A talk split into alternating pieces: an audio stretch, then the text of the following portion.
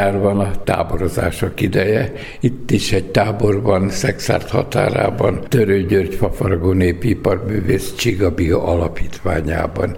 Fiatalok vannak itt, de a korábbi években idősebbekkel faragtatok együtt kik vannak, miért vannak itt, mit tanulnak, és a sok maragás közben Mit csinálnak itt a gyerekek? 15 éve az alapítványunk, amelyiknek Törő Anita a vezetője, kis óvodásoknak és gyermekeknek nyitott kézműves műhelyt és ennek keretében gyermekeknek kutyaterápia van, és minden nap a feleségemmel és a vejemmel, aki szintén népiparművész, kézűves foglalkozásokat tartunk. Egész nyáron a gyerekek itt megismerhetik a fafaragás alapjait, természetes anyagból dolgoznak, és azon kívül, hogy megismerik a fa illatát, természetességét, kézügyességük fejlődik, és nagy örömmel ezeket a kis alkotásokat hazavihetik. Ideális a körülmény, vannak lugasok, fészerek,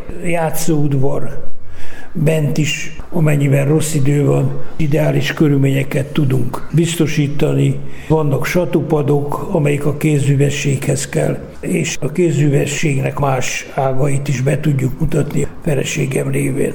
Mert te hivatalosan nyugállományú honvédezredes vagy, de már katonakorodban, sőt azelőtt is faragtál. Szakályból indultál, ott vetted először kezedbe a faragókést, még kisdiákkorodban.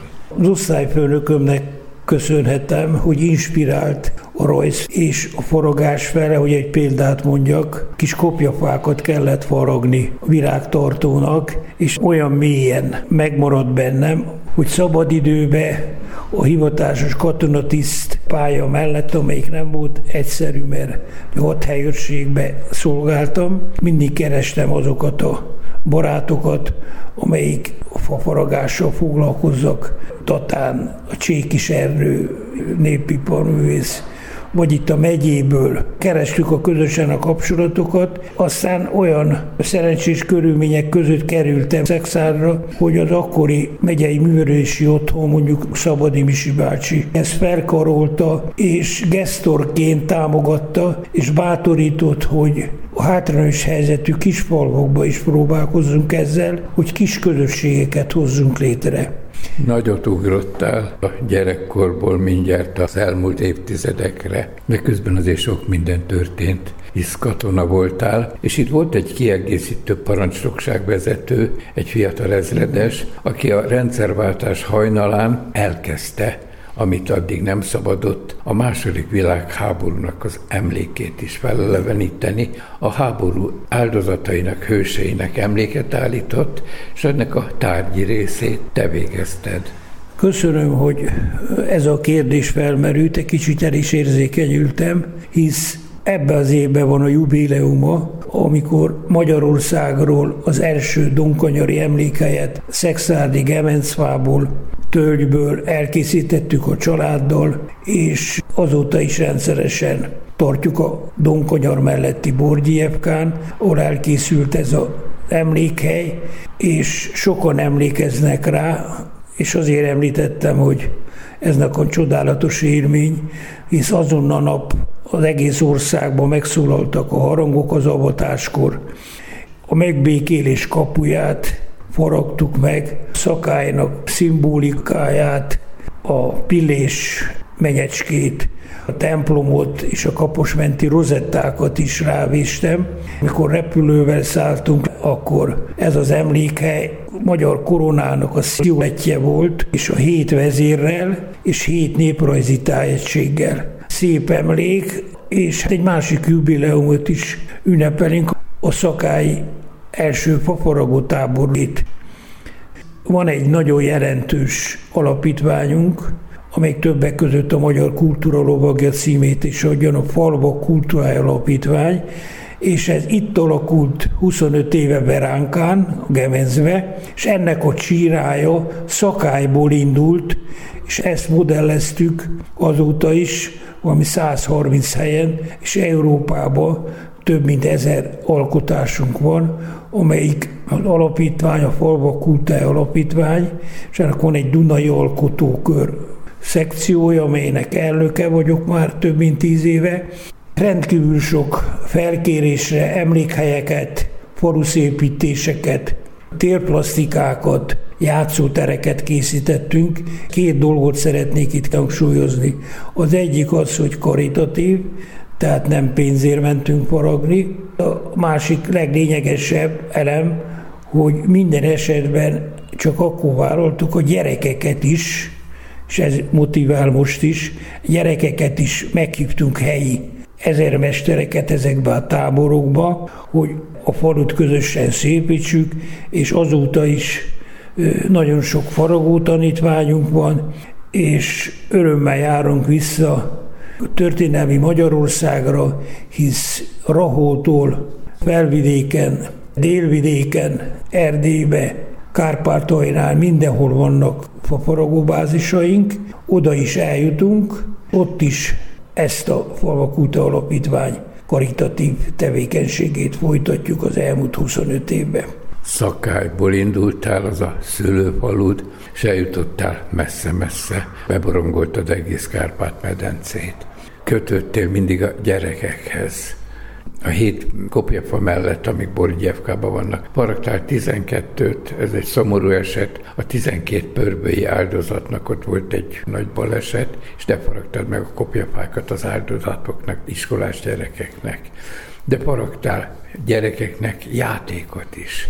Nagyon sok játékot, krokodilt, hintát, tyukocskát. Természetes anyagokból több mint száz óvodába, iskolába faragtunk, de én ezt szoktam mondani, itt SM voltam, meg vagyok, hogy segédmunkás, hisz három óvónő pedagógus van a családban, feleségem, két lányom, és tulajdonképpen az ő gondolataikat, elképzeléseiket, ők rajzolják meg azokat a játékokat, amelyeket aztán megvalósítunk most már a vejemmel, és ez is rendhagyó dolog, hogy az egyik unokám is már sűrözött a Magyar Művési Intézetnél faragásokat, és kevesen vannak az országban, ahol három generáció a fa szeretetével, és a leglényegesebb, hogy a gyerekek tanításával, kézművesség ügyességének annál csodálatosabb nincs, amikor egy hátrányos helyzetű faluba egy csillogó szemű kis gyerek oda jár egy hétig, és amikor leesik a véső, megköszöni, és a következő évben megyünk, akkor már saját vésővel jön, és egész máshogy viselkedik abba a közegbe. Faragsz évtizedek óta, és nem csak játékokat, hanem például Betlehemet.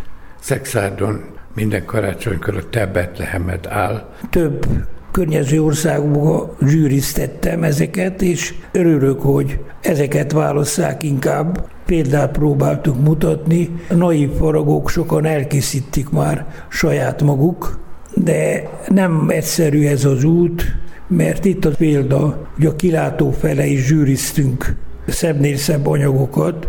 Aztán nagyon sok támadás ért bennünket. Akik ott pihentek egy padon, még a padot is megfordították, hogy ne láthassák ezt a két szobrot. Néprajz tudósok jegyzőkönyvébe szerepel, hogy példamutató ez az út, hogy a szörlészborászokat is megporagjuk, és nagyon kevesen tudják, hogy a rendszerváltás óta van csak ez az úgynevezett naív faragás. Az a lényeg, hogy szobrászilag anatómilag összerakjuk, sőt az ellenkezője, hogy ahogy őseink csinálták, minél kevesebbet leszedni abból a röngből, és úgy kifejezni azt a paraszti munkát, mozdulatot, fáradtságot, amit adott esetben szexáron egy szörlész, borász kifejezésre juttat. Te készítettél díszdoboztól az orsonyéli mindent, parányi remekeket és nagyszobrokat is. Ezt mind mondtad azt, hogy szórakozásból, kikapcsolódásból, mert élvezted.